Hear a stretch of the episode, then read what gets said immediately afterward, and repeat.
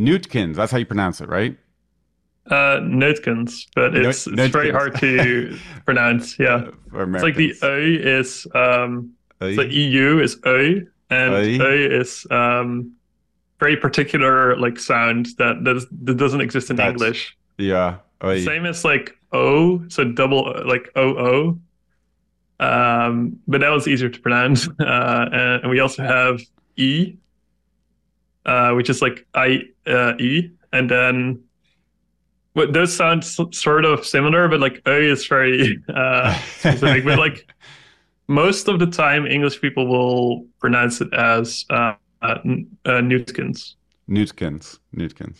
Cool. which is like N E W T uh, and then K I N S or something, uh, which Nice. which also sounds very similar. And like I literally don't care. So Yeah. like whichever works. Cool.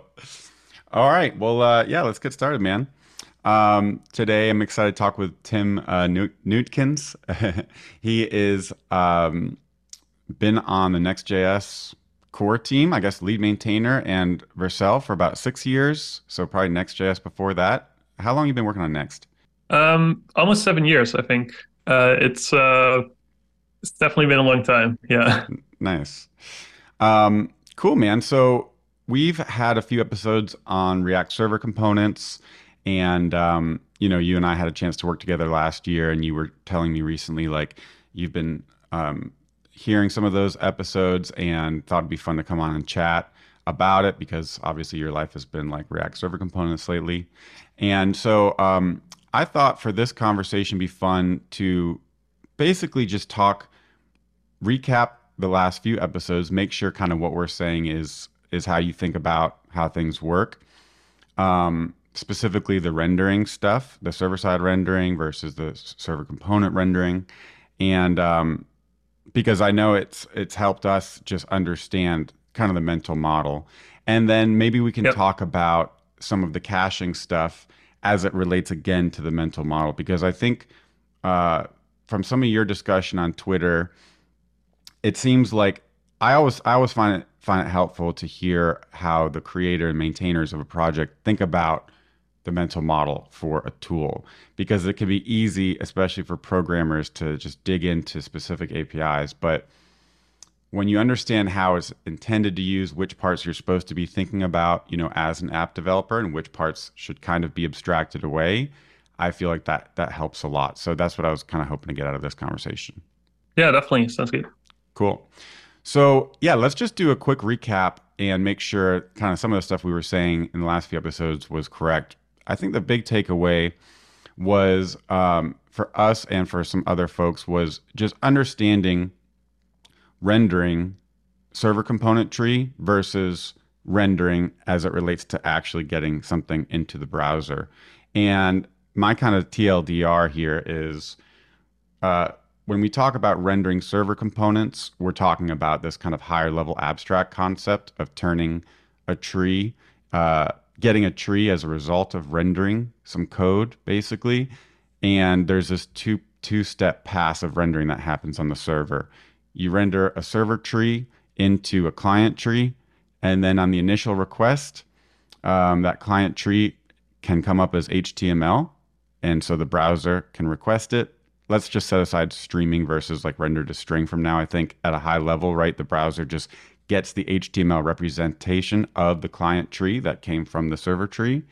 And browsers know how to paint HTML, so that's how it gets painted. And then on subsequent requests, the server renders the new requested server tree into a client tree, but instead of giving it as HTML, it gives it as a JSON format, which is the RSC payload, which the React app that's now running in the browser knows how to render, knows how to paint, and it has create elements, but it also has references to client components that are already loaded up in the browser. So those are like the two ways that server components end up getting painted to the to the screen. Is that more or less kind of accurate? Yeah, um, that that makes mostly sense. Uh, the uh, like the way that we've been talking about this is not exactly like client tree per se, but uh, what we call the RC payload. Um, so the React Server Components payload. Um, that one is basically uh, you render the the server components. So you take the server components tree, Uh, you render that using like this React API for it. Um, you you basically give it like a um, like so like React components uh, in, a sense. Uh, like we we basically wrap everything into a virtual server component, like uh, an, another module that's like wrapping all like your code, so that we can, can create a server component that basically renders all your like layouts and loading and it creates uh, suspense for that, um, adds in the templates, like that kind of thing. So that is rendered to uh, to this like intermediate representation. Uh, that's the RSC payload. Um, so RSC payload, uh, you can do two things with that. Like one is you can render it to HTML. Um, so you basically call the the normal like React DOM render to string. Um, in, in our case, we use render to stream so that it can do streaming. Uh, but you can also call render to string on it. Like that's what we do to create like static HTML. Um, so in a sense, like you were saying, that's like the client component tree in a way, right? Like you, you're basically like creating a React tree that is um, like has all the like from the server components tree, it basically like rendered to like all the divs and all the p tags and all that from that like server component. But then if there is a client component you're rendering in the server component, that would be a reference in this like payload. And then like the render to HTML or render to string is um, used to to basically like it, it, that knows how to use those references to then like require the right code on the server or on the client um, to to then like load the code up and start rendering that as well. So in the server component, like RC rendering pause, um, so that, that's the first one. We don't actually render client components. We only inject these uh, or like we this is like react right? Like it's not something in nextjs this is something that react does. It will inject those references to client components in the, the rc payload and then what you get uh, when you're rendering to html is that it will require those client components render them to html as well. And that is very similar to what you get in like say the, the pages router right? Like in the in nextjs 12 in like earlier versions of nextjs what we did before was basically creating this um like it, here was the like the starting point was like a client component by itself right? So that was like you could say like a client component reference that we inject into react and then like react would re- render that instead. Uh, so everything was a client component previously. And then in like uh, in App Router you get um, server components as well. It's like this layer in front of that basically.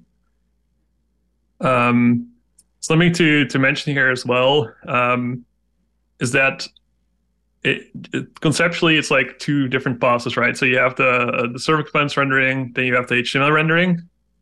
But um, in practice, this is actually like a streaming thing. So it, it doesn't like wait for the RC to render to then like start rendering to HTML and then like sending it to the browser. It'll actually do them all at the same time. So if there's a chunk of work being done, like that is done in the components rendering, it'll pass it to the HTML rendering. If that is done as well, it will start streaming it to the browser, and that's how you get the um, the HTML streaming as well uh, in uh, with server components. Cool, awesome. So the result of the RSC render is always called the RSC payload, whether it's being used to render the initial render or it's being sent up to help the client render uh, navigations and transitions on the client. Yeah, and uh, it, it's actually the same payload as well. So mm-hmm. like, uh, depending on like, if you give it the same components, you would get the same payload out, and you can basically decide: do I want to render it to HTML, or do I want mm-hmm. to like send it over the um, mm-hmm. over the wire to the browser, and then like use the uh, React in the browser to render it instead. Okay, so the references that are the holes of the server components in the payload, it's the environment that knows how to find those. If you were streaming it or rendering to HTML on the server, the server environment would use the reference to load the component from the server. If it was the client, the client version would know to use the references to reference them that are loaded in the in the browser. But at that, both times, that it's assumed that the the component exists. Basically, I'm, I'm guessing. Um, yeah, exactly. So uh, under the hood, what it does is uh, these references, like in the, the, the payload that you send RC payload, that will have like a reference to a uh, a component that is like needs to be loaded basically, right? So Right. this reference is like it needs to be loaded on the server. That means like requiring it on the in the browser. Just It means time. like importing it Mhm. uh, just in time, and Mhm. then um, under the hood, this all uses suspense. Even if you don't have a suspense boundary, right? So um, if you have a suspense boundary, um, that would uh, like be affected by this. But uh, the uh, the default in React is like there's no suspense boundary, so it will like just wait on all the work to be done, basically. So like if it uh, needs to load the code, that's totally fine. Um, in case of rendering to HTML, like it, it can trigger suspense boundaries as well. Like that's a thing that's like hard to understand when you're first seeing it because like I can inject a suspense boundary, see the loading state, and loading state is entirely like server side. Um, Mhm. but then it's like streamed to the uh, to the browser, like filled in later by React itself, and it's like the out of order streaming that React Mhm. allows to do. Cool. Cool. So the okay, awesome. That that cleared it up. I didn't understand that. The payload is the render target for the RSC tree, and that payload can be rendered um, on the server, pre-rendered on the server, rendered to stream or HTML. Can also be rendered by the client. Um, that makes a lot of sense. That's that's very cool. There's like a part to this whi- which is um, that the uh, even though I'm saying that the RSC payload is the same, hmm uh, in most cases it actually is not the same. Um, because the uh, what we do as well is that we have this feature in the in the router which is called partial rendering, where we basically like search for like we diff like what is the current thing on screen versus like the thing that is um, that you're navigating to, um, and then we basically say okay um, you already have the dashboard layout because you're in like slash dashboard. If I now uh, navigate to slash dashboard slash settings, it's not going to render the entire like dashboard layout again. It's actually only going to render like that lower bound down, hmm and that is something that we specifically like built into the Next.js uh, app router. Um, it is like a Next.js thing by itself, basically. hmm Right. Um, so you so sometimes you'll send up the payload is the same, but sometimes you'll only get part of a certain amount of it, a diff of it, which the client knows to use Yeah. to re-render just a portion of the screen. That's an opinion from Next.js that is being used to save re-renders and to you know to not send as much stuff because you already have the header. You don't need to re-render it, but conceptually, it's still coming from that same RSC payload. Yeah, yeah, it uses the same APIs. It's just that Mhm. like um, it it allows you to be flex like the React APIs allows you to be flexible with what you're rendering, right? So you can pass it a uh, you can pass it a component, but you don't have to pass it a component. You could also pass it an object that actually has two different uh, React components, Mm. and then those two different React components you could use that as like uh, um, like more like because usually if you're fetching like a, a JSON, for example, from API, you can get like two values out uh, or like anything like that. In this case, like you would assume like, oh, I can only pass one React tree, but you could actually pass as many as you want. Um, we actually do this for um, like if you're navigating, we also need to render the new head, right? So hmm what we actually do is uh, the um, like the fetch that we do for a client-side navigation hmm that one has uh, instead of like one hole to fill in the uh, React uh, tree, we actually have two. So one is the uh, the the patch that I was talking about, right? So it's like a, lower bound uh, render of, of that like new page that you're going to, and then the other part is the the head itself, right? So the the top part of the head that is different between the, the two pages, right? So you in, in this case, like you would have generate metadata, for example, um, and the generate metadata would generate like this head, um, and that's like all part of the the responses file. Cool. And that's all possible with the React's APIs that they expose for this stuff. Yeah. Um, cool. So, I guess one one quick question I had was: Do you guys use? Is there any terms y'all use to differentiate rendering in the higher level abstract um, sense versus rendering as getting things to the browser, like to actually paint it? Because you know we talk about like server side rendering and pre rendering, and then we talk about everything we just talked about, which is really when you render the RSC tree, it's about generating this payload. And then there's a separate question of how that payload gets painted to the browser. Um, so, do you guys have any terms you use to kind of di- differentiate between those two? Or do you Uh, just good know you're talking about pre, like when, when you're talking Yeah. about server side rendering or pre rendering, we're talking about getting the HTML, letting the browser paint, that sort of thing. Yeah, so for most of what we talk about, it, it's like uh, internally at least, like the, the the thing here is that um, generally speaking, like we're not concerned with the uh, like the end state of like rendering in the browser per se, Mhm. right? So we're trying to make sure that like the rendering that we do is always like rendering the React tree to a certain state.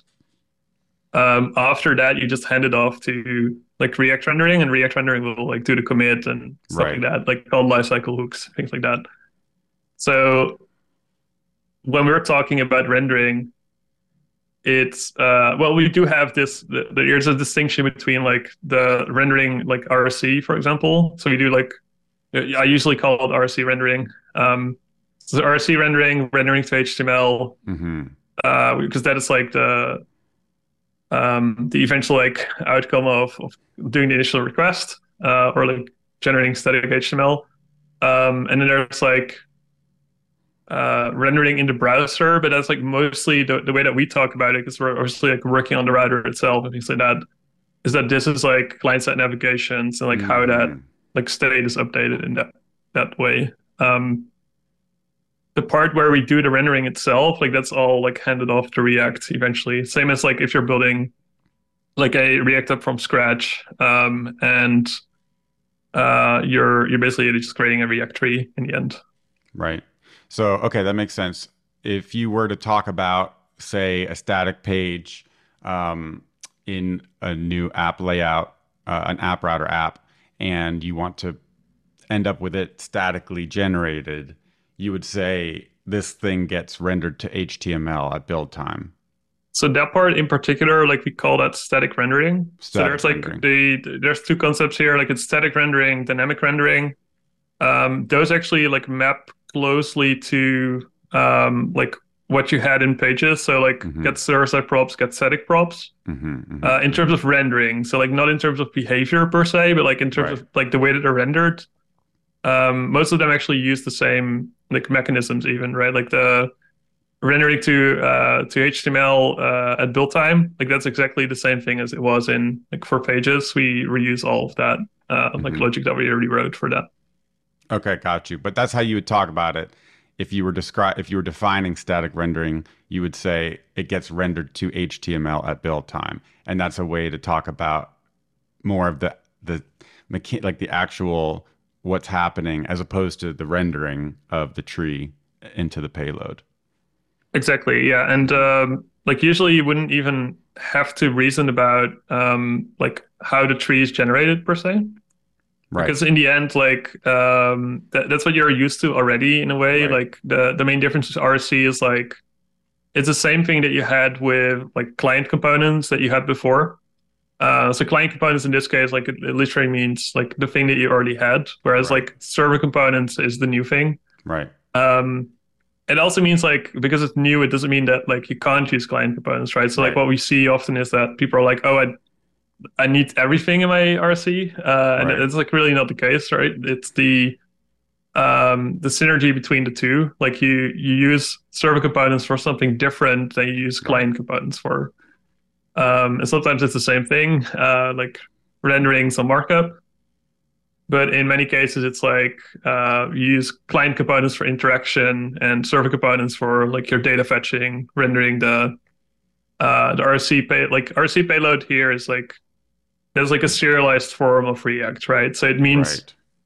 like that's how but like that is why you don't have to send all this code to the browser per se to render all of that so the the inherent benefit of using rc is like you're shipping less code to the browser but really the way that it works under the hood is like you're just rendering a or like when you're working with it it's like you're just rendering a react tree the only difference is that now it's serialized um Right. almost like like you're saying it's almost like a json api in, in a way uh Right. where like you Um, like previously, you would have to create like an API endpoint and, and like basically say, I'm going to render all of this. Um, like to HTML or something like that and do like dangerously set inner HTML of that particular HTML that you generated uh, in order to achieve something like that. Whereas now it's like I'm going to render a React tree. It works in exactly the same like way that I like used React before. The main difference is that I can't have interaction because obviously the server doesn't have state uh, for for this particular like request, for example. Um, and then you pass the eventual outcome of that into uh, a client component with props, for example, to get more interaction. Or you don't, and then like you don't have the client components, and it's just sent to the browser as is. Yep, nice. And just to make extra sure I'm I'm clear, the payload has no knowledge of any server component at all. There's nothing about any server component in the payload, which is why if you look at the component tree, I mean, it makes sense, but when you first start doing it, you might be like, oh, here's my page. I rendered it. You look at the React component tree, there is no page because at that point it's been rendered away into just the client tree. Yeah, exactly. That's why, um, like in React DevTools, you only see your client components. And uh, actually, I haven't checked this, but like potentially also the the p tags and things like that mm-hmm. that, you're rendered as part of the like the tags that you render as part of the RSC right. as well. Um, However, I'm not sure if that is like the eventual outcome here. Like it might be that like for development, we we end up like building something where we can actually highlight that this is part like was rendered as part of this particular um, like RC component. But as of right now, this is not the case, and like something for uh, for exploration in the future for sure. Cool, awesome. All right, that was super helpful. Um, okay, I think next it would be good to talk about. Basically, this is the other main point I wanted to cover with you was um, so the caching stuff in Next and React, I think uh, less important is like the details of where things are right now, and more important again is this mental model. Because um, uh, I saw on Twitter you talking with some folks about it, and something you said was, you know, with React we going back to the beginning, it was like this top down re render and throw everything away and just re render every time. And that was solving problems at the time in UI development with things not being in sync in the screen, stale portions of the screen not agreeing with data that was just updated. And React's kind of solution to that, which relied on like the virtual DOM, I guess, was a big part of it, was just say, let's just re render everything every time anything changes and that solved a lot of problems. And that one way data flow from the top down, uh, which enabled that, was something that we all learned as we learned React. And so moving away from solutions at the time that were like two way binding, surgically updating parts of the tree that were lowered in for performance reasons or for whatever, led to these hard to understand programs, led to bugs. And now we are doing this top down thing and it solved a lot of those problems. And um, you were talking on Twitter how some of the new mental model for building an app with the app router or even just with the RSC paradigm in general, the architecture in general, it's a shift. You said it's a shift away from thinking about top down by consciously lifting, uh, thinking about lifting up initialization work to the topmost component. And um, you said it's shifting it more to always do the work once per request, no matter where you call it and it's still but you said it's still about composition which is really the important part here. And it reminded me also of something i forget who said this someone on the react team. It might have been sebastian who said a big part of rsc the architecture in general was how can we bring the benefits of relay to the rest of the react community? And i feel like that unlocks something for me too. So maybe we could talk about that. Again not talking about any of the specifics apis but just the mental model that now that we're doing work on the server and server components, the kinds of things that we couldn't do in React components before, how we still what is the right way to think about that? And what's the the react model here? If it's not re-render everything from the top down you know you mentioned there's segments that don't change and we want to save work there but there's still this kind there's still some piece of it that is important i think. So maybe you could just reflect on that. Yeah definitely. Um, so this was in particular around like React's new cache API, which um, uh, due to like unfortunate circumstances, like personally, I would have called it like memo. But as you know, like there is a memo API already. Mm-hmm. Um, there's a use memo as well, mm-hmm. and they do like completely different things, right? Like use memo, and um, it's for like uh, like in in component caching of the uh, variable. Um, memo itself, like React.memo, is a way to do uh, like basically like introduce this uh, like comp- like basically pass a component into it, which then like does memoization of the component tree um, when the props don't change. And then there's cache now, which is like it might sound confusing because like kind of the same thing, like memoization, caching. Uh, like not exactly, but like in the in the React sense, like when rendering here, it's like it's more like memoization in the like in the same request. So you're not caching something to a database, like writing it to to Redis or something, and then like getting it back later. You're really just saying every time I call this function in the same uh, React tree, I just want to get the, the value out. And the idea here is that you pass a pure function to cache so that you always get the same uh, like value no matter what uh, like arguments you pass in. So if you pass in the same arguments, you always get the same value. And in doing so, this basically means like no matter where you call it, uh, you can always get the same data without actually redoing all the work every time. However, this is a big shift away, like, well, not away, because like this is still useful for in the browser, right? So like when you have a um, a data fetching library that like runs in the browser in like client components, or if you use Redux or anything like that. Um, because really this is about deduping uh, and like deduping work in the same request and making sure that no matter in what order your components render, that same uh, like data fetching code always runs even if you didn't uh, like the the problem here uh, let's start with the problem so the problem mm-hmm. is what if we start rendering only that one component that you wrote instead of rendering the entire uh, react tree mm-hmm. for that page um, and as i was explaining before we actually already do that right so we already only render the segment that changed uh, instead of the entire page.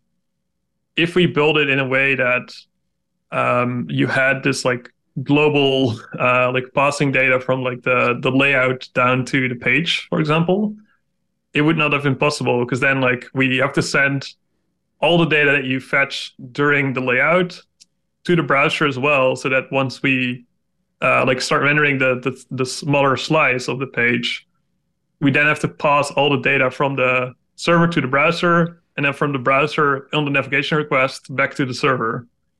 Uh, in order to, because all the requests are stateless, right? So you like could get a completely different server that's servicing your request when you do another uh, like navigation. Um, so in order to keep this all, um, like basically like easier to understand and like not have to send all this uh, like extra uh, data over the wire, which you probably like in most cases you actually don't want to send over the wire even because um, like could be sensitive or it could be uh, like a massive payload, right? Like your your entire blog post or something like that. Um, and then you we don't want to send it back as well because like that's just like continuous overhead. So instead, the the model uh, is driving you to actually do the right thing, which is uh, memoizing your request and the only way to do that is by like React having knowledge of memoization within the same request, which is why Cache API exists. Because mm-hmm, mm-hmm. then you can basically say, okay, this this like in the same request, we're not going to redo all this work mm-hmm. uh, while rendering in React. Um, so that's like one part of it, and then like basically this is a like I was saying in the tweet, it's like it's a big mental model shift because like uh, like even if I like wanted to start building an app and I would set everything up myself, so I wouldn't use like SWR or React Query or anything like that. My uh, initial way of doing things would also be like, I need this data like globally available to all the components in the app. I'm going to put it at the very top, and I'm going right. to pass it down to everything Hoist it to the lowest context, common ancestor, basically. exactly. Um, however, that actually introduces like a dependency on that data always being there, right? And that, um, like was explained, like that doesn't exist in like this partial rendering world. So, um, basically, what this means is that like now you can compose React server components. I can basically um, like render the same component like six times across the entire React tree of the, the RSC rendering, and it would not cause it to do six requests.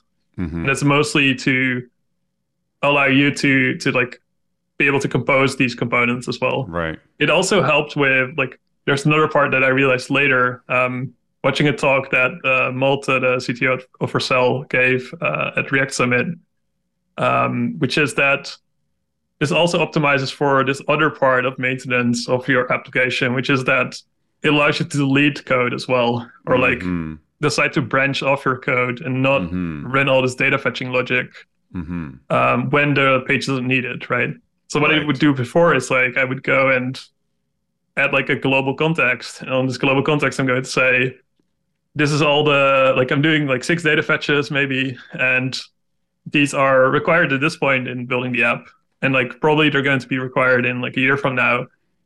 But in uh, in like two years' time, uh, like someone else joins the company, and they're like, "Oh, this doesn't actually make sense. I'm going to consolidate these six requests into the single API." Mm-hmm. Um, and then uh, they they do all that work, but then you realize like, oh wait, there is this other uh, like place still that I have to like do this request as well. So you can't do this this change they're decoupled. And we can get rid of like some of these uh, requests as well, even though right. like they're the components have been removed, for example, right? Like that right. use the data. And there's no way for you to know, okay, it's like that data was always dependent. It was on. just always globally there, right? So you yep. didn't know if it was deleted. Yep. So it's like the the point being that like this also optimizes for code deletion in a way, where like I can remove my component and I can know that like now the the app doesn't actually do this like extra data fetching as well. Yep. Okay. Very interesting. A lot there. Maybe I can say some of it back to you to make sure I, I understand sure. it because I think that was very, very helpful. Um, first, I think the point about cache versus memoize is is good to understand because um, I didn't understand it until you just went through that. So you're saying that the React cache is really more similar to memoizing memoization in other languages. What this made me think of is in a Rails app, when you get a request, let's say you get the current user and you have a current underscore user global method, and you want to be able to check the current user in the controller, and then maybe later on you want to check it somewhere. That current user function that comes with Rails and like an auth library, let's say, is memoized, meaning it's expensive the first time you call it. So it's memoized so that the first time you call it, it connects to the database, fetches it, and then hydrates some Ruby object in memory. Then the next time or any time after, if you call current user, it just returns that object in memory. It doesn't go through the expensive connection again. That's usually what we mean by memoization in other languages. And that's kind of what you're saying is the motivation here. In, in the same way, you could have yep. a, a, a current user function and it's going to be using the React cache, but that's really what's happening here. Yeah, exactly. So you would write a like get user, for example, or like get user session, or um, like a particular thing that that's like like it's in in most cases always a, a getter, right? So mm-hmm. it's, it's, not really the set case, but the get case, mm-hmm. where you basically say, okay, I'm going to say like, okay, this thing is always going to be the same, no matter where I call it in the same request. Um, and that's good for other reasons as well besides performance also like consistency of the value so like mm-hmm. maybe uh you you do this like data fetch in the header and then like you do data fetch in the like layout or, or like in the like lower layout or like on the page itself um you actually wouldn't want those two to be uh, inconsistent as well like you right. want them to be the same uh whereas like obviously um especially in larger apps it could be that someone's making changes to the data continuously, right? Uh, and and then it would change uh, out from under you, uh, like in between the fetches as well. Right, right, right. Yep, that makes sense. Okay, so I like that. It's kind of thinking about it as memoization in the larger sense, not like React memo, but it's that is how the cache works. And then kind of for your other points, I think it's interesting to understand how it lets Next, you know, re-render partial segments without having the dependency on the top-down data structure. But I think the easier way, at least for me to relate to it as an app developer, is, is what you said. What people are already doing with things like uh, React Query and SWR and Redux. Um, I don't think you have to make a strong argument to React developers these days about the benefits of th- those libraries, right? And those libraries came about even though React is based, client React, let's just not even talk about React server components. Client React is based on top down render and it always re renders and the data is consistent. But those libraries let you interface with external stores, right? Things like SWR and React Query. And those use query hooks that you get from those make certain things very, very easy. Uh, one one way data propping from one one way data passing from the lowest ancestor is still a core part of React architecture. But when you have something that is more inherently global in nature, like the current user or a query that represents what the server side state is, that's like a single source of truth, and you want to pass that to each component, having all those middlemen components with prop passing is what led to the solution of something like a hook that references a global store. So I think anyone who's using data fetching libraries like those and has a use current user hook understands the benefits of being able to drop in a little avatar, use the current user, see if they have access to this thing, and have that be coupled and encapsulated in the component and not having to have the parent have knowledge of that. And I think that's kind of what you were getting at, right? This is a this is still it's still the same React architecture, but there's a situation where these things are a good solution because they are valuing the principle of composition basically over this one way data flow. Like the one way data flow is a way to help us make sure we make predictable applications and the thing agrees. But really, the most important part about React is is composition. That's the component, right? And so, co-locating the needs of this component the data dependencies with the, the, the render output, being able to do that with hooks solved a lot of these problems. It also has the benefits like you described where you can delete it and you don't have to go and see which secret place it was getting the data dependencies from. And now you're saying uh, this memoization, this cache, lets us do the same thing on the server. And so you're actually going to be able to take more advantage of composition React if you do the same thing in your server components. You co locate the fetch uh, with the part of the tree that needs it. The caching is what lets you do that in a way that is like reasonable from a performance perspective, but fundamentally that is the benefit that app developers are getting. Is that kind of more or less right? Yeah, that makes sense. Um, it it's conceptually like in the way that you write the code. Uh, so it's not in the the way that's implemented, but in the way that you write the code, it's very similar to what SWR does. So um, you just write the SWR and like you provide a fetcher and if the fetcher is the same, is always going to use the same, uh, like uh, the same cache value, right? So it's almost like this memoization, but for the client side. And obviously, in the client side, there's there's more to this, right? So it's not just we're going to like reuse the same like cache value, because the cache value could also change in the browser. So if this like mutations basically, and like how do you override the the caching and things like that so that brings like another part to this, which is like there's React cache, but there's also a Next.js data cache now, which is like a, another layer on top of just memoization, basically, where you can have this. Um, like I want to write values to a particular store that is actually shared between all requests as well, so that like you can make your site faster because like the, the caching is uh, might be faster than uh, going to the database or going to your external API, um, you can make sure that that is always um, reused across requests as well using, using this data cache. Got you. And that, that would be a cross request, whereas the React cache is, again, more like memoizing current user in Rails on yeah. a single request. Got you.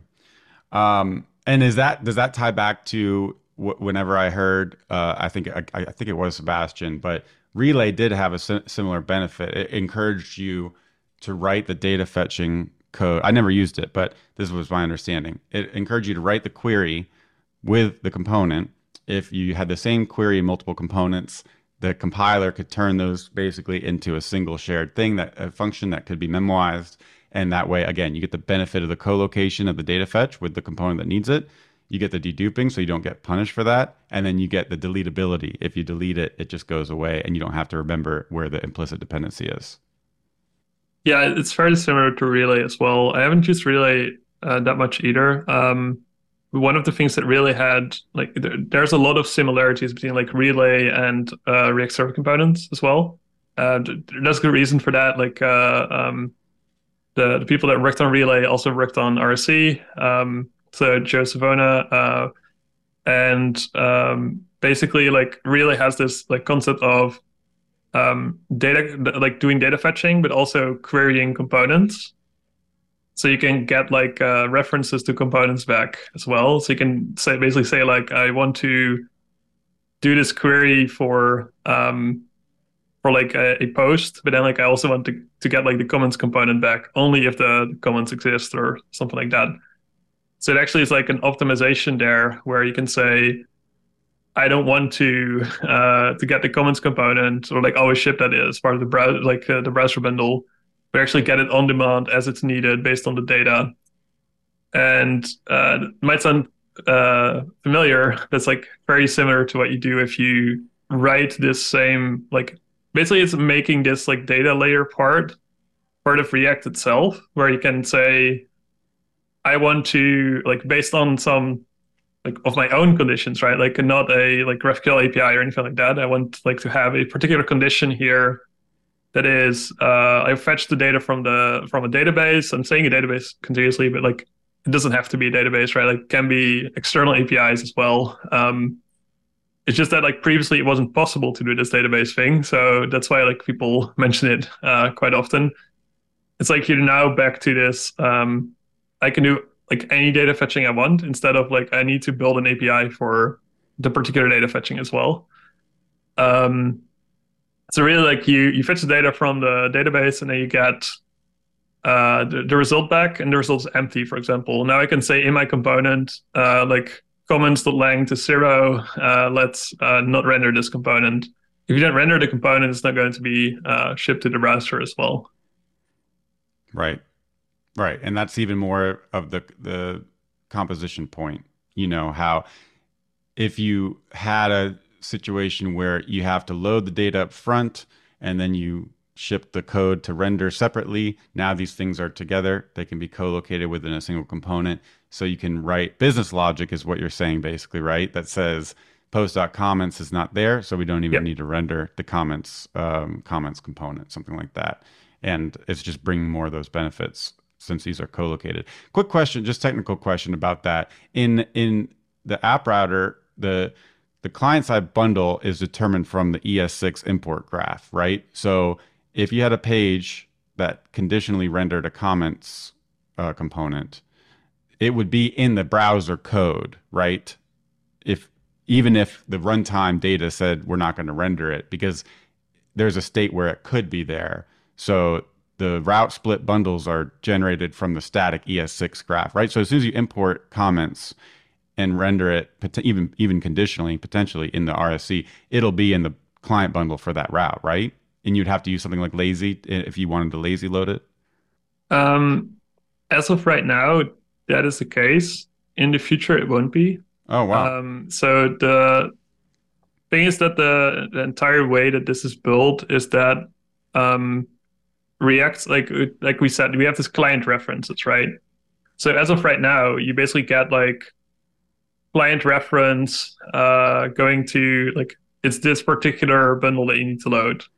However, like most client references will reference the same bundle. Mm-hmm. Um, in the future, uh, and this is why like we're building TurboPack as well, and like doing a bunch of stuff around uh, bundling.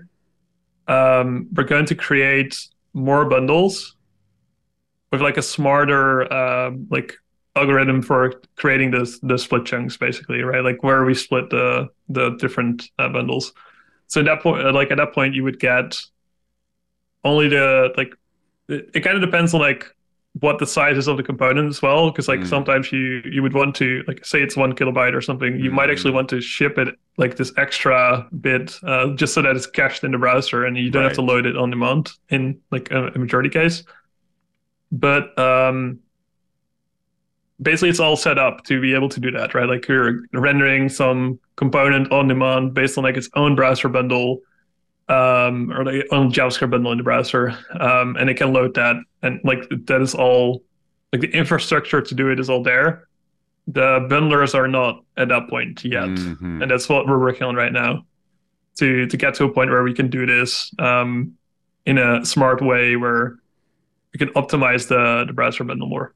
Cool, but you wouldn't the the mental model and the API from the app developer's perspective wouldn't change. You still use client when you want to start using features, and then when you Yep. import client components and render them from server components, that's where you guys can optimize that over time. But that stuff's not changing.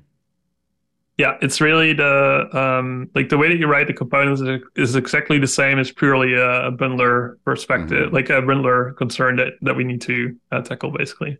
Very cool. Um, and this is purely like if you don't render it, right? So like this is only the case where you say I'm not going to render the client component. Right. Um, so like in practice, it, it doesn't have like a massive like win per se. It really depends on what you're building. Um, because what you see instead is that previously what people would do is you, you would build this like one like switch component that basically like based on some like what, what we've seen a lot is like uh, you're using a CMS and the CMS is deciding what the layout is. Right. So you have to provide like a list of components. Uh huh. That And you do like a switch rendered. statement on like Right. when do you like I want to render this one, I want to render this one, I want to render this one, or use like an object and then like you pass in the value. Um, the big difference with RSC is like now I can move this to the server instead, Mm, so I don't have to send this. Like this is all the components that are that are possible, hmm uh, and switching them.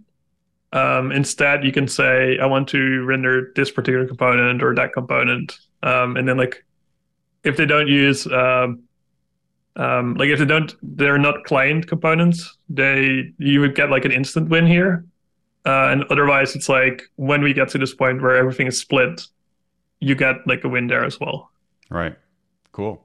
but in the end like it's not like it's, it's never worse than what you get with pages today basically Right. Right. It's like important to know that like a lot of what we have in App Router is like it's not per se a uh, like a massive performance win. For example, if you like, you, can basically move your Pages Router app or like a like a single page on Pages Router to App AppWriter, and then um, I saw that some people assume that like magically it would get faster.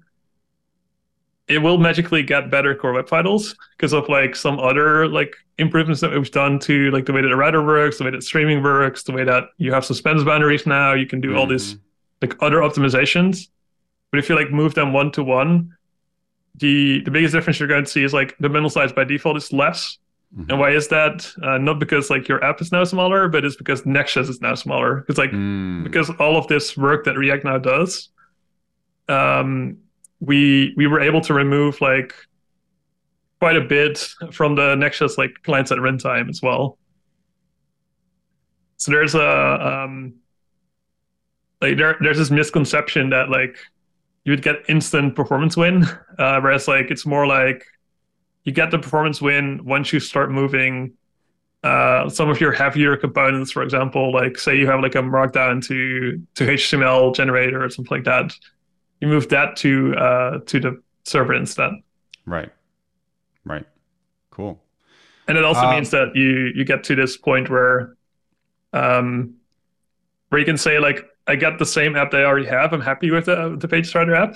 Um, it's more like I can now start optimizing more, or like start leveraging some of the newer APIs, start leveraging React transitions, start leveraging uh, Suspense a bit more, um, leverage the new App Router, and like App Router uh, is, is solving like 60 different issues uh, that the Pages Router has.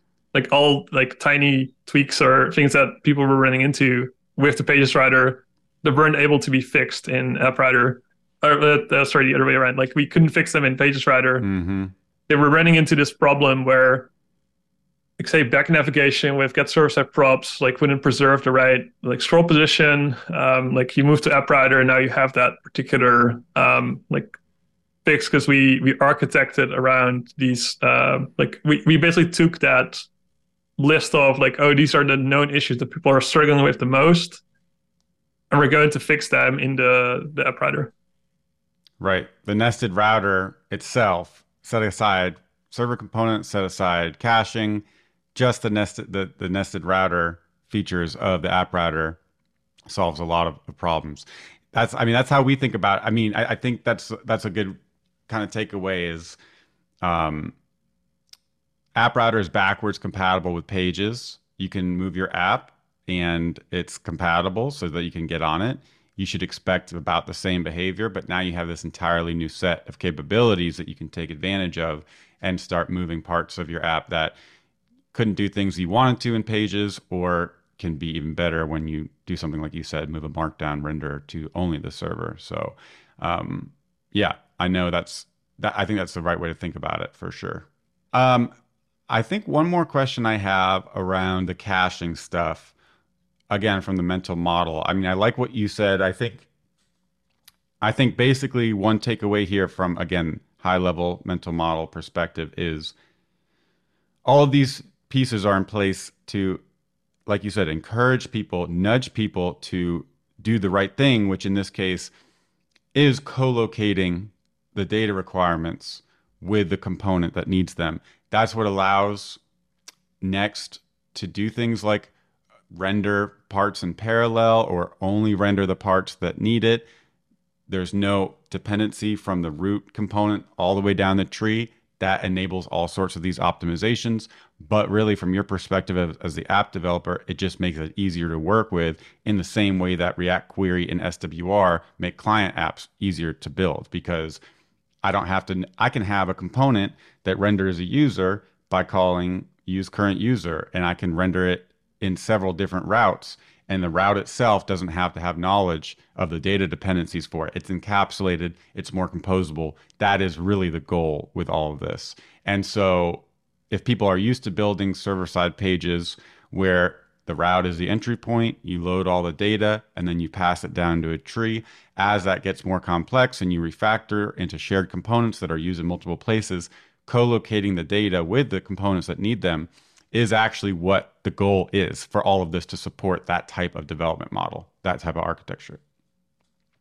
Yeah, um, definitely. Um, and it's uh, like this adds like another layer though. Like the, you you get the data cache, like I said, but also this means um, like there is a side router cache now as well. Mm-hmm. Um, and the the main thing to to note here is basically if you've used like SWR or React Query before, you know that like every time something changes, so I'm doing like a fetch to the database or like to uh, to an API to update the database.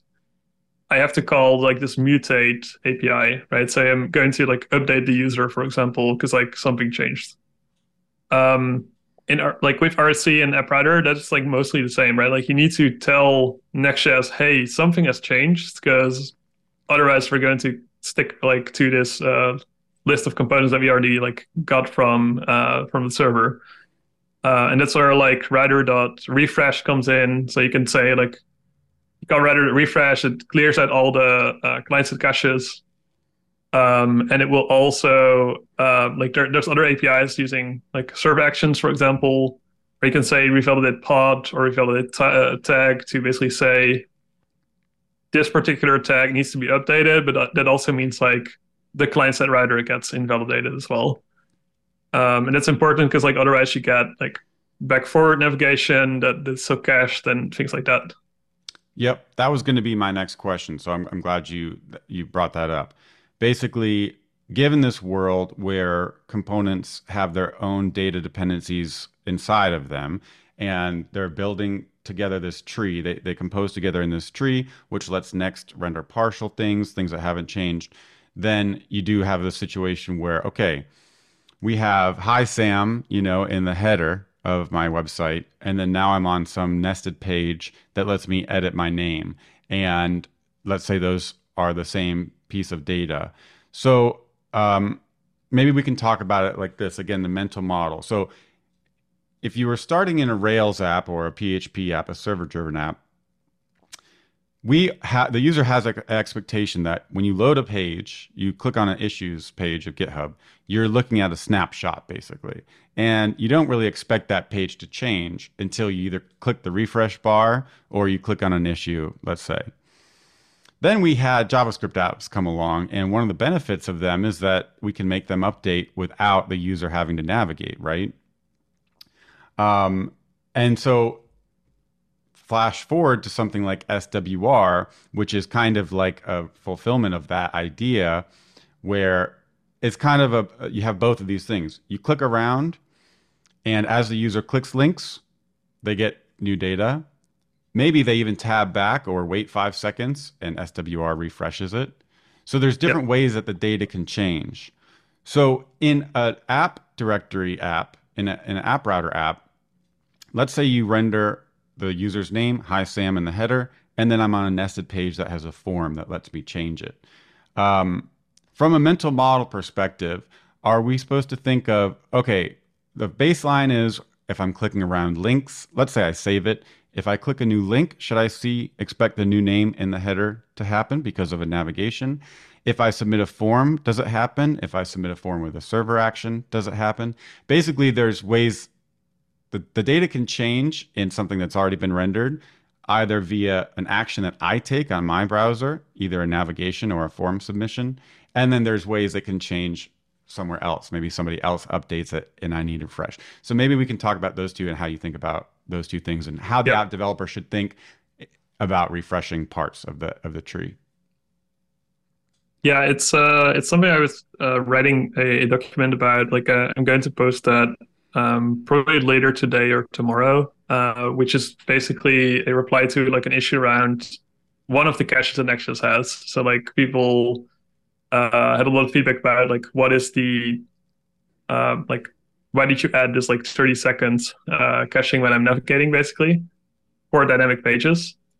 Um, and I was basically working on like an, uh, a more thorough reply to like this large issue of like people uh, basically like giving feedback on like oh this doesn't work for me i need this other like way to do things basically like opt out or something like that um but obviously there's like a lot to consider here and like there's layers of um like partial navigation for example back forward navigation like you were talking about um as well as like what do you do when you navigate between multiple pages it's like there's two parts to this um which you already mentioned actually it's like one is actions I take, right? So things that I am doing that should invalidate the router in a way. So, well, so most people actually don't think about like, oh, I need to invalidate the router. It's like I call mutate or like I dispatch a Redux action or something like that, right? You fetch data or like you do a post request, like you client side, right? You do it like on click, like on submit,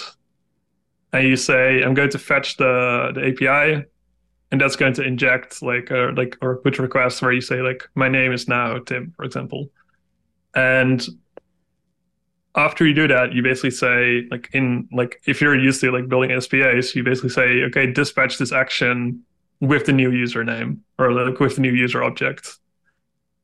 Um, and that would then like update the entire like the, the global state that you have. Like that could be through Redux, but it could also be through any other um, like library that you're using, or like even like use reducer things like that. Um, so once you have that mental model of like I'm going to fetch the API, you get a response back, and then I'm going to update the um, the UI with the newest data, right? With RSC, there's like a shift of that where like I got the data on the server instead of like in the browser, so I don't have access to this like Redux store, for example, or like this uh, the state that I have in the browser. Um, instead, it all lives on the server, right? Mm-hmm. So what do I do when something changes? Mm-hmm. So there's like two ways to do this. So like one is, and that's the current like stable way to do it, um, which is basically saying I'm going to fetch the API uh, so like put, do the put request, uh, say my name is Tim, mm-hmm. and uh, now I say I want to reload the page, right? Rather than refresh, which basically means fetch the server again and basically say, okay, give me the new data, right? So give me the like re-render the entire page. Like there's a uh, important difference here. Like navigating is like uh, partial navigation. Refreshing is never partial navigation. So it's mm-hmm. always going to send you back the entire page. Mm-hmm. The thing at that point it's like okay now my layouts have been updated right if they did like uh it showed your name as well right right so now it's saying like uh, hello tim instead of uh, hello sam right mm-hmm, mm-hmm, mm-hmm. um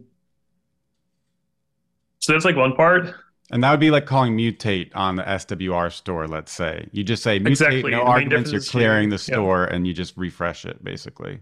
Yeah. Which is like um that feels weird, right? Because like uh now you're looking at your uh like network tab, for example, and you're like, I'm doing this fetch to the server. The data comes back, and I'm doing this fetch to the server again to get the new data. And that's where server actions comes in. So like server actions is the way that um like you're going to do most of this type of mutation is, is what we're expecting. Um, right now it's uh, like we're still working on it, so it's Mhm. not in the like you can already use it and try it out, but it's not stable yet. hmm Um, but like once it's stable, we're, we're expecting that like most of these like types of mutation that you're doing would actually live there instead. It doesn't have to though. Like it's it's entirely like optional if you want to do it, but then you would call router refresh or maybe like some other API that we add to the client side router as well in the future. Mhm. For um, for when it's stable, um, the basically what you would do is you would create a uh, say like a form, and you would pause the server action. So um, uh, you, you already like covered server actions a bit in, in your previous episodes. Basically, server actions is like a uh, very low effort way to create like an API endpoint in a way, uh, where you say use server in a function, and now you can pass that to um, like true server components to a client component, which then like similar to a client component reference, like you get a server component ref- uh, a server action reference. And the server action reference basically like React knows how to call that like API basically. Uh, so you, you basically like provide React in the client side a, a function called call server, and call server is called every time uh, you like submit a form that has a action reference atti- attached to it, for example. Um, so now what you can do is you can uh, do this. Uh, so let's say we only replace that part, right? Like the updating part. So now you pass this uh, server action uh, to the client component, or you import it, which which is also supported. Um, and then you basically call that server action instead, right? So now you have still like have two requests. Um, so you do this request that it's like basically like low effort, like route handler. Um, where you say I'm going to update the the data um, in the in the database, but um, I'm still going to call router refresh um, because because like it's like the the first step here. Right. It's like a Um, high level way. So now we say, have the same thing that we had something's before, right? Yeah. Yeah. Yeah, so it's same thing as before, but now you Mhm. have um, like uh, await uh, server action basically, uh, Mhm. and then like await router. Re- like, well, yeah, like you call router to refresh, you don't have to wait that one. Mhm. Um, so now you get the exact same workings. Uh, that's all there. You have two requests, but now really like we still have the same problem, right? We're doing two fetches, and like why can't the server just re-render in the same request? So that is where uh, revalidate path and revalidate tag come in. So revalidate path and revalidate tag are basically like a way that you can say, I want to rather to refresh, I want to get this like rendering of the, the current page that you're on. As part of that same round trip that you're going to um, uh, to the server for for the server action. So basically, instead of saying revalid uh, or uh, router refresh, you remove the router refresh, and now you go to the server action, and in the server action you say revalidate path, and then you provide like the, the path that you want to revalidate or like purge uh, from the cache. Or you say revalidate tag, and you can basically like tag all your fetches with the the particular like tag that you want to invalidate. For the most part, I think like in the in the majority case, you're going to use revalidate tag actually, because it's like more like surrogate keys where you can say I was going to ask this particular that. fetch is um, for the blog, right? So you, you- then you can say like I want to uh, like purge all the blog uh, like data cache entries, and that would also invalidate the the client side router as well as part of that. So uh, there, there's like three things it does. It's like it's going to render the page, it's going to uh, invalidate the router cache, and it's going to um, like apply that new rendered page to the to the router cache again. Got you. So then you get like uh, in the same round trip, you update the database and you render the new page. Right. And it's like something that is really hard to do if you don't have this like end-to-end system like right. what you get in Next, basically. Right. So that's the server actions from React are the missing piece there, but coupled with Next and the knowledge of all the caching layers, it's basically if you were using Apollo, a lot of people who have used Apollo, again, similar to React Query, SWR, Apollo has a cache. And if you're making an update, you can clear the cache so it starts out fresh. But a lot of times you're making a mutation and you have more knowledge of which parts of the cache the mutation is changing. So the current user is changing from Sam to Tim. I can go in to the Apollo cache and update it so that the source of truth there is the cache and it's updated before I hear back. And then when I hear back, it kind of just no opposite. But the idea being you have a mutation, you know more about where this should change, what data this should change, and which components are reading from it. And that's why people do that sort of thing with SWR and Apollo because conceptually they want all these things to happen at once. And so you're saying it's the same thing. Now it's all driven on the server, which has all these benefits, but with APIs like revalidate tag, tag and, and revalidate path, you can get it all back. And so that's how you would expect the if the user is taking an action that should change data, you're the developer, you're writing that path, you know which data is changing, and you can revalidate the user tag, let's say, and any component that needs it will get it as part of that same request, basically. Yeah, exactly. So it's going to re-render the entire page. Uh, mm-hmm automatic well yeah automatically it's like implicitly happening in the background right. so you don't even notice like you don't call like next dot render or something right. it's like you call revalidate path and right. it will automatically do it cool um so so that basically brings us to like like that's all wrapped up right like how do i do like i am making changes i'm now the like, current user is is yeah. making a change so now it's like um uh, I I am browsing the website, but Sam is in the ba- like in the backend making new products or something like that. Mm-hmm. Um, so you're like on the this e-commerce store, you go to slash products. When do I see like your edits, basically? Yep. Um, so the the quick explanation there is like there's two uh, timings for this. So like one is the uh, the page uses static rendering. It's like the, the route uses static, static rendering. So like you basically say uh, everything on my page is static, and you generate like a basically we call this full route cache. So it's like the you ge- generate the full HTML for the page, as well as the full RSC payload, and then we send that every time you request it, and then they can revalidate in the background, same as like what ISR did uh, in uh, in pages. Um, but really, it's uh, like that is like let's say the static case basically. So like static means we're going to cache it in the client side router for five minutes. Unless you call router refresh or you call a server action that does revalidate path, because like like I said, those clear the client side router cache. Um, so really, what you do here is you go to this uh, products page, and now I like for five minutes, if I don't refresh, right? If I do like if I do a manual refresh, it's obviously going to clear the client side router cache because like you, don't get the same JavaScript uh, instance there. But the um, uh, the case here is basically like I start navigating around, come back uh, back to it after five minutes, and now my like page is the latest basically. Um, and this could be like if you refresh, you already saw the the latest like update that you made because you called revalidate path in like a route handler, for example. Um, however, um, the like that five minutes mark is actually like a lot better than what you had with get static props in pages. Because get static props in pages was like we're going to cache it forever. Good right. luck. Uh, like right. refresh and then you see the latest thing. Um, in AppRouter, we actually gave it like a limit, right? So five minutes is a limit. Um, now the difference is with dynamic. In dynamic, in the dynamic case, it's like um, you get 30 seconds instead.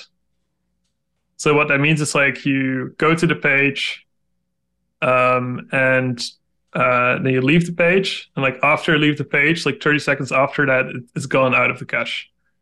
Um, so why 30 seconds? Like it's uh, kind of an arbitrary number in the in a sense. Like we, we have to pick like some number, and 30 seconds is like sort of a uh, a time between like if I am going to navigate very quickly between other like tabs, for example, because uh, you can also build tabs using uh, parallel routes or um, like some kind of like UI similar to what Vercel's like marketing pages have, where you can like navigate through like this list of like five different tabs that you have like in the header.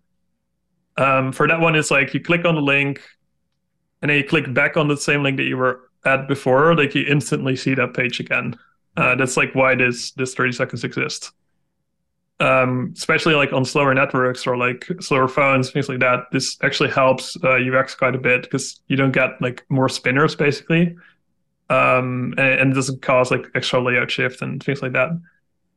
Now for um, so that's like the the 30 seconds cache, but this can also be invalidated using uh, router refresh or like refill revalidate path or anything like that. So I go to the page. I uh, I see the latest uh, uh, product that you added.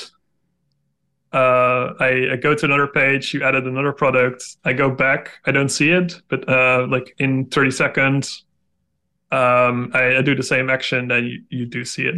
Um, and that is really like the the that's all there is to it. Basically, mm-hmm, it's like 30 mm-hmm. seconds. That's it. Um, we're still exploring like does this 30 seconds like do we want to allow you to change that so to mm-hmm. like be lower for example like a lower bound like five seconds or maybe even zero where you always navigate and you see the latest but that does mean that we need to figure out like what is the thing that people are expecting and that's why we, we like why i'm writing this like post on mm-hmm. like how does exactly like every single like interaction work um because at this point, um, what we're seeing is that there's also confusion around uh, this. Like, I'm making an action, like I, am making some change myself, and right. that doesn't invalidate the router cache. Right, because that would be a, that would be an error in their code from the perspective of if, if you are writing code in the application that mutates. There's a known path of mutation.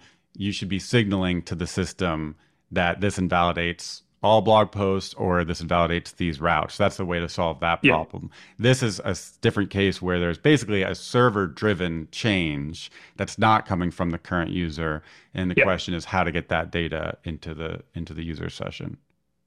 Exactly. Yeah. So um and there, there's ways to do so it's not like I can't show you the latest version of the the, the route. Um it's more like um you can get the SWR behavior, for example, right? Like the mm-hmm. focus, uh, like on focus, do router refresh. Mm-hmm. You can also do um, like in use effect with like the path name uh, passed in. You can say uh, like use effect router refresh. That's totally fine as well. Mm-hmm, mm-hmm, mm-hmm, um, so in that case, like the the component mount uh, or like the new page mount, and then at that point you say let's get the latest data. Uh, that does cause like some uh, UX that's like not super ideal, like the but it's the same UX that you get for SWR. SWR. It's literally, like you, it's literally stale while revalidate yeah. because it's going to render immediately yeah. from cache, and then on the second frame, the effect will trigger a re-render, and so it's just like SWR. Yeah, exactly, and, and it's like a, a component that we're going to document as well. Like it's cool. a, it's fairly simple to write it yourself. It's like just right. like use path name, right. use effect, pass the path name in the um, dependency array, and call router refresh, and then like it will only call it when the path name changes. Mm-hmm. Um, but we have a component for that. Like we we wrote one for um, for the Vercel like dashboard, which which also used the stale while revalidate behavior. Um, mm-hmm. So so that's cool. like still um, coming soon in this like post that I'm writing. Um, so then there's the the last part to this, which is like um, back forward navigation. So back forward navigation is slightly different, where um, that one doesn't have a, a timeout, uh, it, like particular timeout. What it actually has is it has a uh, like it just keeps the components around basically like the, the segments that were rendered. Um, so from the previous page as well. Um, you can invalidate that using router refresh, for example, or revalidate path. Like it's the same thing that's invalidated like with all the other ones. It is. You But said you this can one- or you can't. Uh, you can. So like if you Okay. call router refresh, it will still be uh, like cleared out as well. Um, however, that has some trade-offs, right? Because like the reason that we keep this around is that like if you click back, you always get this page immediately, and the reason that we need to render it immediately is that uh, scroll position depends on that Mm. actually. So like Mhm.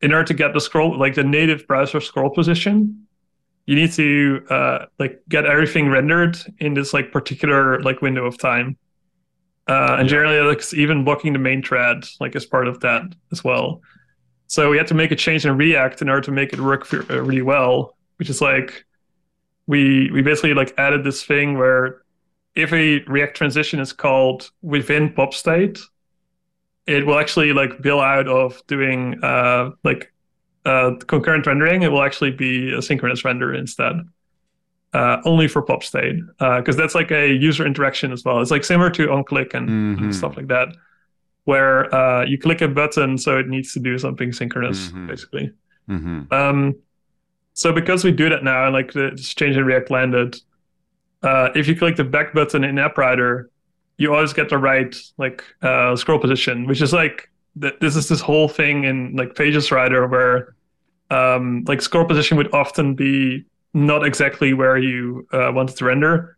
This is multiple reasons, like get server props had some particular behavior around like refetching. Um, the uh, get static props didn't really have this problem, but then like you could never invalidate it, so it would never like actually get cleared out. Um, and now we have this thing where if you click back, you see the previous result, so like it doesn't do a new fetch or anything like that. Uh, but it actually is more like the back forward cache in, in the browser itself. Mm. So it's like very similar, like you, you get what you were viewing already. Um, Interesting. yeah. Question. So let's say you visit Twitter, you load the data and RSC, render all these tweets, you scroll down two pages, then you click notifications and you render that. And then you have a button that says like see no- notifications. So in my code, I say on click router.refresh. Let's just say I do that. And then Yeah. I click back. So the home page is s- still in the cache or just the description without the data or with the data? Um, no, it's all gone at that point. So router Okay. refresh, like the, the way to think about this is like router that refresh is the same equivalent as revalidate path slash.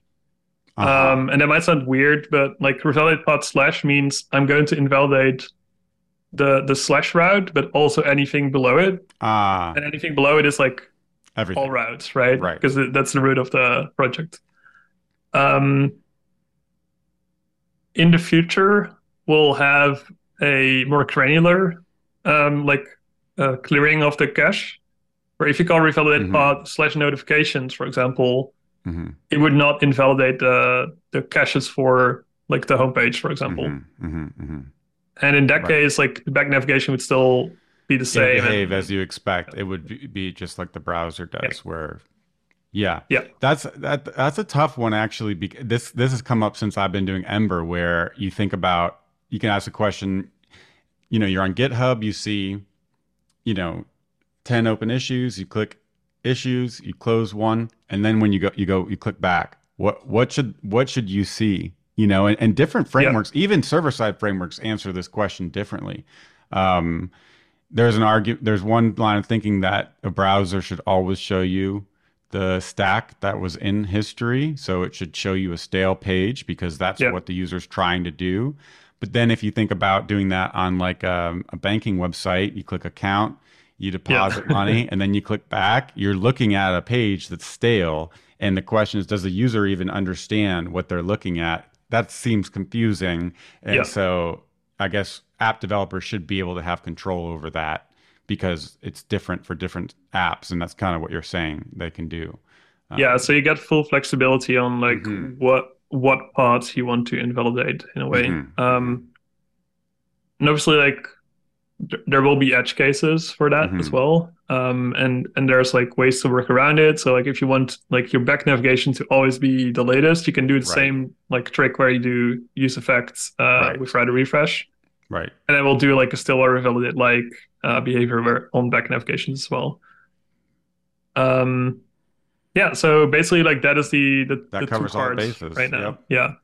The only thing here is like um, trying to figure out like what is this like if we allow you to disable like 30 seconds for example or like Mhm. make it lower or things like that or lower is fine actually like that we could do that easily um what if you set nil like zero basically like what happens in that case like do you get a navigation where um it, it fetches new data but like it's not going to get you new layouts for example right because like the Mhm. layouts will not update when you're doing Mhm. partial re- like rendering because the layout will be the same between the two pages um so it's really like figuring out like what is the right like trade-off which i- in the end like mostly everything is a trade-off uh in in choosing this uh behavior but um like in the end like you you'll be able to build like an app that is like i read my own writes.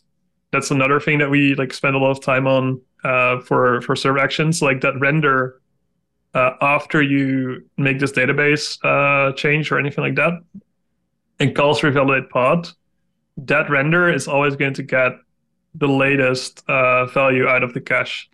Uh, so out of the data, data cache, for example, uh, or like no hit in the data cache, and then like it will fill it as well. Because otherwise, what happens is like you call uh, like update my database. We start this render for you, but then like this render is going to return the the old value, which also doesn't make sense.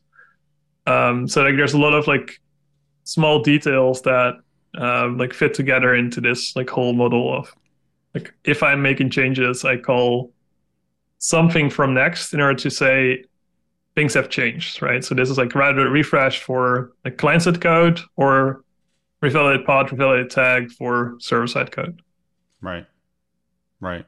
I think it would be interesting uh, if you could disable all the caching layers just to understand, and then you kind of add them in. I guess from, do you have a way, an order in which you think of these things from your perspective? Let's say we remove everything, and maybe the first one is kind of like the client side layout stuff so that you don't re-render ancestors, and then it's like the cache, like the memoization stuff we were talking about. Does it kind of go from this? I guess just quick we can be quick about it but like do you think about the caching layers as starting like the first level one uh, the first layer is the client and it moves back to the server I'm, I'm guessing that's probably how it is right Yeah, it's uh, we actually made a, very clear. Like uh, I'm saying this myself, so like it might not be clear to you, but uh, the like in the the new caching documentation in the uh, like on the Next.js docs, uh, if you search for caching or like in the sidebar click on caching, uh, we we made this visual where uh, basically it shows like going from client to server. What happens if it's a miss? What happens if it's a, a hit? Right. mm-hmm, So your case, like uh, what you're explaining is like what is uh, what if everything is a miss, right? Like if Mhm. it didn't exist at all. mm-hmm. So you basically go from like client side router cache, so it's like the RSC payload and like the spec forward thing. Um, that's like all the client side actually. And then like you go to server side, right? So that you have the full route cache. Previously, that was like known as like ISR or uh, like th- this like particular like caching for for next. Um, if that one doesn't, uh, like uh, if it misses basically, Mhm. then at that point you basically hit the rendering, right? So now we're Mhm. rendering a page. So we're Mhm. rendering the, the RSC pay, the payload to uh, to then like render to HTML. So that means like we're, we're rendering. So like at that Mhm. point you hit the memoization, right? So the Mhm, the mhm, React.cache uh, API. So say like the, we hit the first one of that. So you do like fetch to your database uh, or like your data store. Um, you basically say, okay, uh, we're going to hit the like the Next.js data cache now, right? So the Next.js data cache is like this um, key value store basically where we can like write responses to. Um, so that one, uh, if that hits, that that basically means like you get a very fast read uh, of the data. Uh, if that misses, then we go to your data source. And that one is shared across requests. And that one is shared across Yeah. requests. But the yeah. memoization is not. Exactly. Yeah. Cool. Got it. Yeah. So the data cache is persistent, whereas the Mm-hmm. uh, memoization is in memory. Yeah. That that's more like thinking about Redis. Thinking about that like like a Redis, basically. Yeah. You could think of it as Redis, memcached, like Mhm. thing like that. That is like a key value store. And like Yeah. on Vercel, this is slightly different. Where like we we built this thing where uh, the data cache, like Vercel data cache, is uh, replicated across the world and things like that as well. Got you. Cool. Yeah. Awesome. And then the full route cache you said on the server, that's like the dynamic, the static stuff. That would be probably That's more like, like, that's what you call static, basically. yeah, yeah, static. so it's like uh, static HTML, static Yep. RSC payload. Yeah. Maybe more like uh, Russian doll caching in Rails, where you mark a segment of a template as being cacheable until this surrogate key changes or something like that. It's just a chunk of the HTML basically. That's not about Redis and it's not about memoizing current user. It's like a separate. So the, the full route cache is uh, this is the reason why we call it full route. It's like the full rendered HTML. Uh huh. Um, so it's really like static page, like fully Gotcha. static HTML. Gotcha. Um, for what what you're referring to, that's more like what the data cache layer Okay. uh, helps with. So that, that one is like I can basically get ISR at the individual fetch level, right? So I can say Uh-huh. revalidate on this fetch is going to take like 10 seconds, whereas this uh, revalidate on the, the actual like post content takes uh, like a full day, maybe, or something like that. Got you. Cool. So similarly, you can now say like I'm going to do dynamic rendering, but I'm going to make sure that all my data reads are uh, extremely quick by saying that the individual fetches here are now cached, right? Like my header is cached, uh, my uh, like layers uh, below it is, is cached as well. Yeah. Right, right, right. Cool. Awesome, man. Hey, why don't we wrap up with just a few rapid fire because we had a few questions, but I think um, I think that was an awesome overview of what you've been thinking about, what you guys have been working on. Helped me understand a lot for sure. Um, so does that sound good? Yeah, definitely. Cool. Um, just yeah, a few rapid fire questions. So first would be revalidate path and revalidate tag. They're not promises, so you don't await them, right? Correct. Yeah. So how does that work? Where you call them in the action, is that is that to let Next have more flexibility about the revalidation times and the schedules and everything?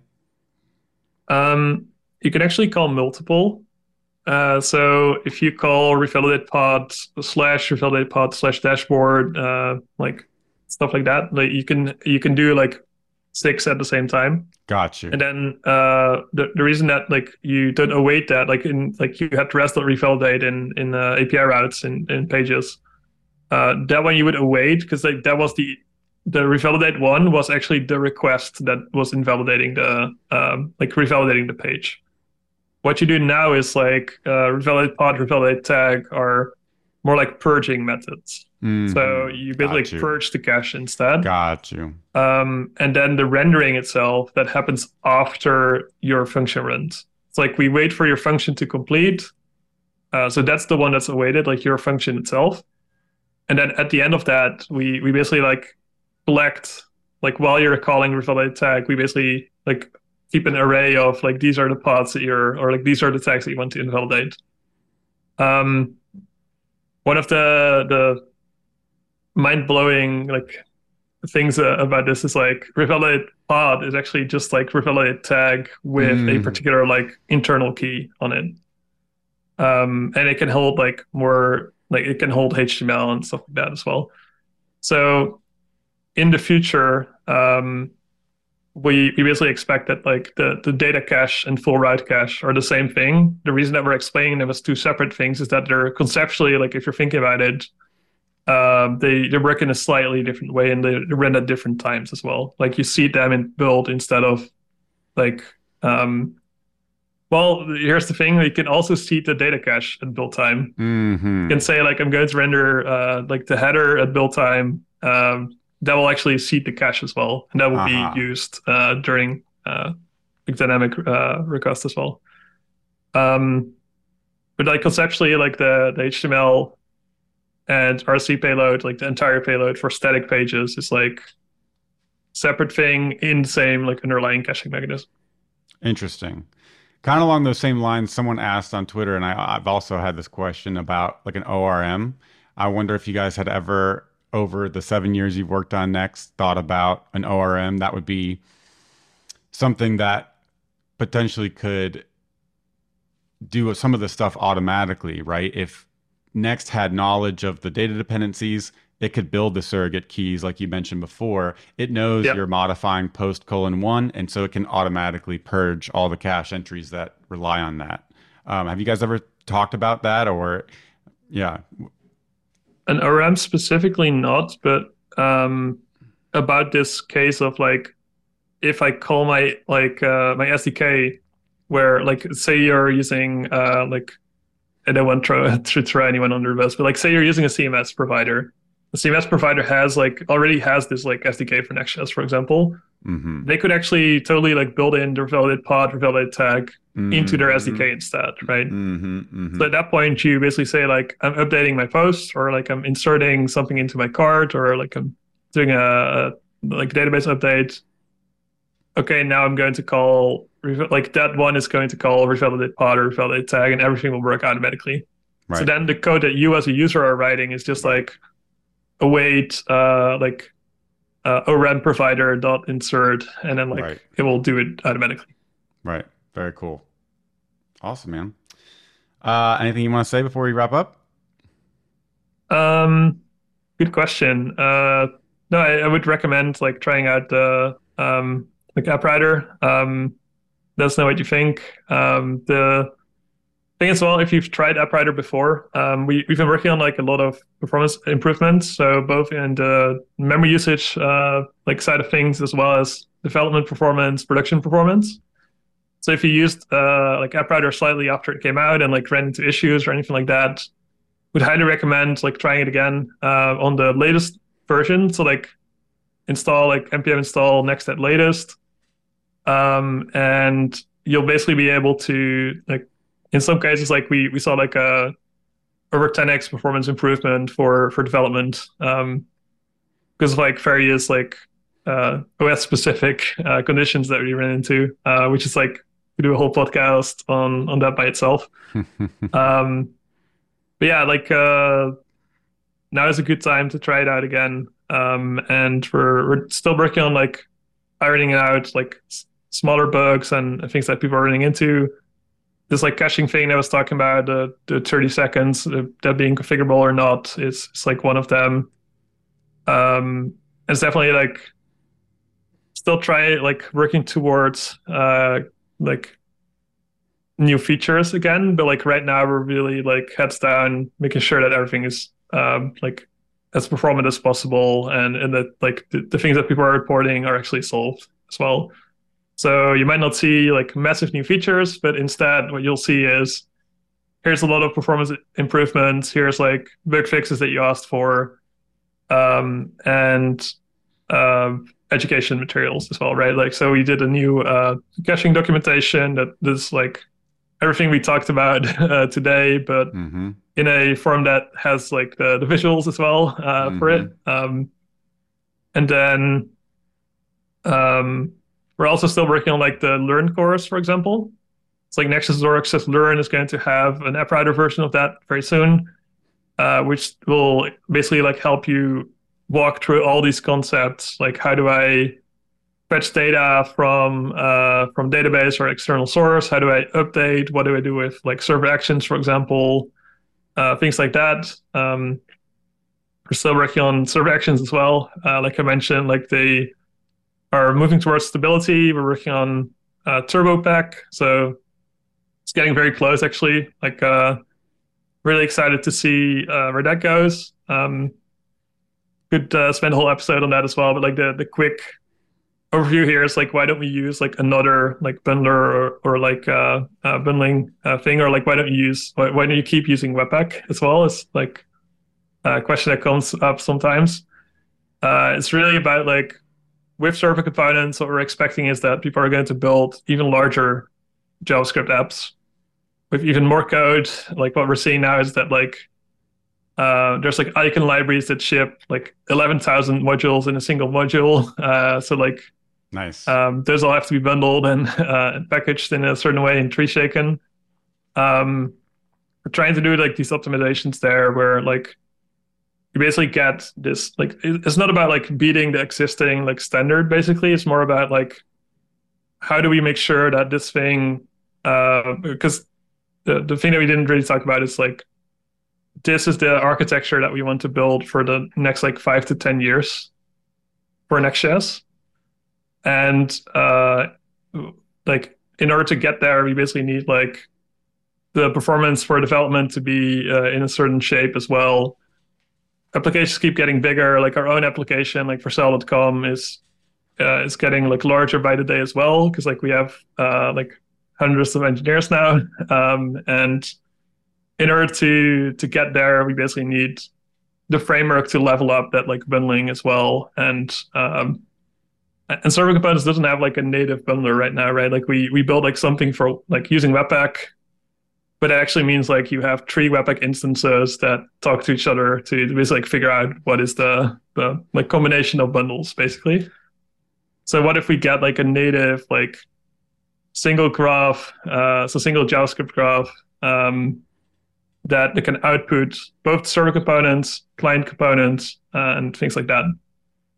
Um, there's like a whole like lot more detail to this, but uh, like TurboPack is definitely going to be um, like this like bundler that has the built-in uh, React Server components, and that's like where we're at today already. Um, so I'm excited for that. I'm excited for uh, for the education materials because like that will really help people understand like how do you build this uh, well and like there there's people that are much better at explaining all this stuff uh, than, than me and creating this uh, visuals um so yeah that's that's mostly it uh, i've been enjoying uh, listening to uh, you talking about all, all of this in the podcast as well um i think it's like yeah there, there's like a lot of like this is a big shift right so like totally understand that like not everyone's going to like it. Um, I uh, personally like this is something that I've been working on for quite a long time. So like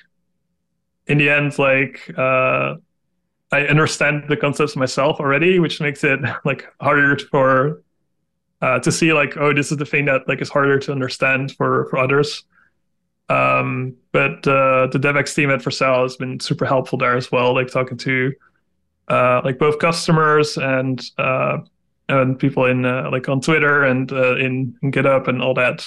Um, so it's been nice to see that like this this collaboration with them is is going really well as well. Nice. I'm so glad you guys are writing three Webpack servers and not me. Talk to each other. Um, dude, I've really enjoyed uh, watching you guys and the whole team uh, build this out. I, I kind of know what you mean. Like it's it's it's new territory, um, and and it's but it's exciting. I, I think people can sometimes get carried away, especially people who, you know, are very online on Twitter as using that as like their rubric for when they should be using something or learning something. You know, me and Ryan and all of our education stuff that we've done really it's pretty simple advice. The way we think about it is, you know, the website and the docs are kind of the guiding star, like the the north star, the guiding light. And um, you know, I've seen Dan talk about this a lot online, where there's a tension between exposing your thought process, the work in progress, what you're doing, but versus people getting excited and jumping on. But I know we've seen a lot of people really excited about the work and found it really been really successful with it. And um, I know you guys have to deal with a lot of criticism on, on Twitter. So uh, I just want to say, from my perspective, I really appreciate all that time that you put into communicating because you guys would be totally justified in working behind closed doors as you're figuring this stuff out, but you've chosen to to be more public for our benefit. So I appreciate that. I know it can come with some frustration sometimes or people being critical, but um, I know I've learned so much from you and uh, the whole team just being open and public with that. So um, appreciate that. Thanks. Um, yeah, there's definitely uh, obviously been like a lot of conversation about like RSC and and all that. Um, I did want to mention one more thing, which I uh, forgot to mention earlier, which is that the React team uh, has been uh, very open about like documenting uh, more of RSC and and they're actively working on that. So like the React.use and things like that are already being documented.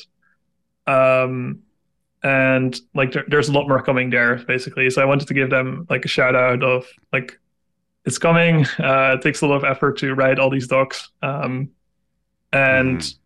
Obviously like the like server components have been in the, the React Canary channel, which is like it's not not stable basically. Mm-hmm. So it's it's like uh, um, like this new channel where they can collaborate with framework authors to mm-hmm. basically get to this point where like we're going to put it in React stable for everyone um, while we iron out all the like individual pieces that, that might actually like break or uh, mostly like break as in like break people that are already using the stable React, right? So like mm. if you're mm. using the React Canary, like Next.js can like smooth over a lot of the the changes that happen there.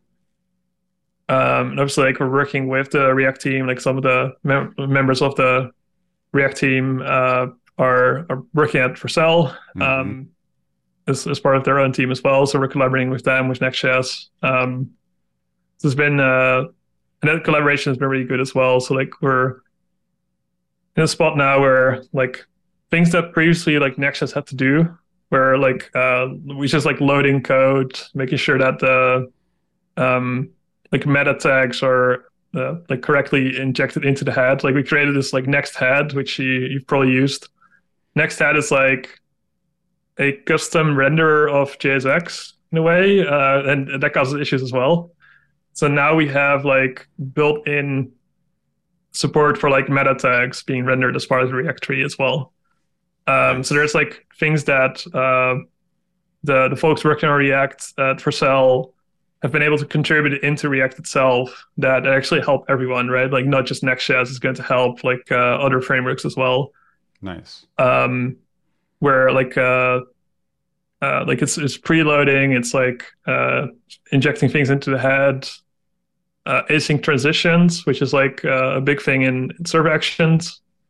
This basically means like, what if you can run a function that is like start transition async instead of like start transition a function that that can't do any async work, which that means that the the rate that you do is part of the same transition, so you can use the data that comes back from this like API call that you're doing to then do a set state, mm. which means that if you um, do this fetch and then do the, the like set the state there, um, React will automatically keep track of like all the updates that come after it as well. So if you like, for example, do a um, good example is like a, an input field where the like the results are fetched basically, it will automatically do the like apply the right last state after you stop typing. Very cool. Um, and stuff like that is really interesting. Like obviously, uh, like I said, many things that you could do a full podcast episode on. Mm-hmm. Um, and like all these new, uh, like all the new features that have landed. But it's uh, it's interesting to see that like all of this is like kind of fitting together into this like Next.js package of like here's the framework to do uh like many of these like smaller UX things that you could previously like either like you could do it, but it, it was massive effort to do it, or is outside or you React. couldn't do it at all. Right. Right. Very very cool. It's cool to see that stuff coming to React proper. You know, first class. Like I'm I'm excited about when you talk about things like transitions and async functions. I'm thinking about like animations, and I know that's always been in the back of the React team's mind. But it's cool to see you guys working together and. um yeah, hopefully people can listen to this if they're curious. But again, like you said, it's work in public, it's on progress collaboration between Next Team and React Team. Don't feel like you have to run away from this and um, go update your application. So that's how I treat this stuff. And I don't ever feel, again, that anxiety that you see sometimes with the p- people who are public about being critical or, or, whatever. This is kind of like a re- I think of this as research. It's like ongoing research. We're getting to look into the minds of the research scientists and learning along the way. And um, hopefully, you know, for folks that mental model discussion is that always helps me see what's the what is the end game here, right? You're not having to think about this stuff, but the caching stuff or the different uh, components being rendered in parallel. That's how it happens. But the mental model is this co-location, this componentization, um, interweaving client and server features. That's the really that's how you want to be thinking about the paradigm. And so um, for that, I think um, that was really great, super helpful. And uh, man, I really appreciate your time. This was awesome. Thanks for having me. Cool. All right, let's wrap it up. And um, thanks for listening. And uh, we'll talk to you next week. All right, thanks again, Tim. Bye.